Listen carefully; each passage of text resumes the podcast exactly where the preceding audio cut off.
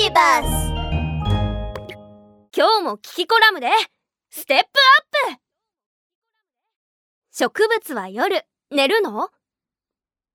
やあみんな、キキだよ。今日はお池の睡蓮がとても綺麗だって聞いたから、お昼ご飯を食べた後に見に行く予定なんだ。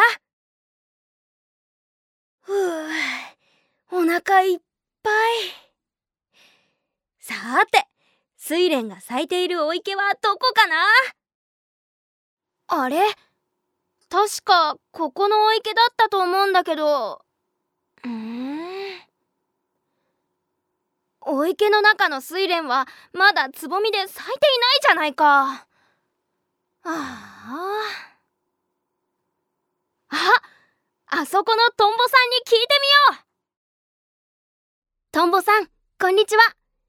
ちょっと聞きたいことがあるんだけど、お池の睡蓮はつぼみのままで全然咲いていないのに、どうしてみんなきれいに咲いてるっていうの？まあキキ、それはあなたが遅すぎたのよ。なんだって？もうしおれちゃったの？嘘でしょ。だってお池にはまだつぼみがあるのに。睡蓮はしおれていないわよ。来るのが遅かったからもう眠っちゃったの。また明日の朝に来てみて。眠る？動物じゃないのに花も眠るの？もちろんよ。夜になったら植物をよーく観察してみて。葉っぱや花びらを閉じて寝ている植物がいっぱいあるのよ。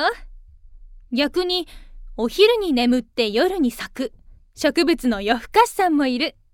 面白いでしょ？へえ、不思議だね。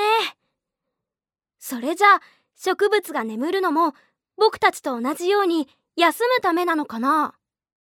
どうして寝る植物がいるのかはまだ解明されていないの。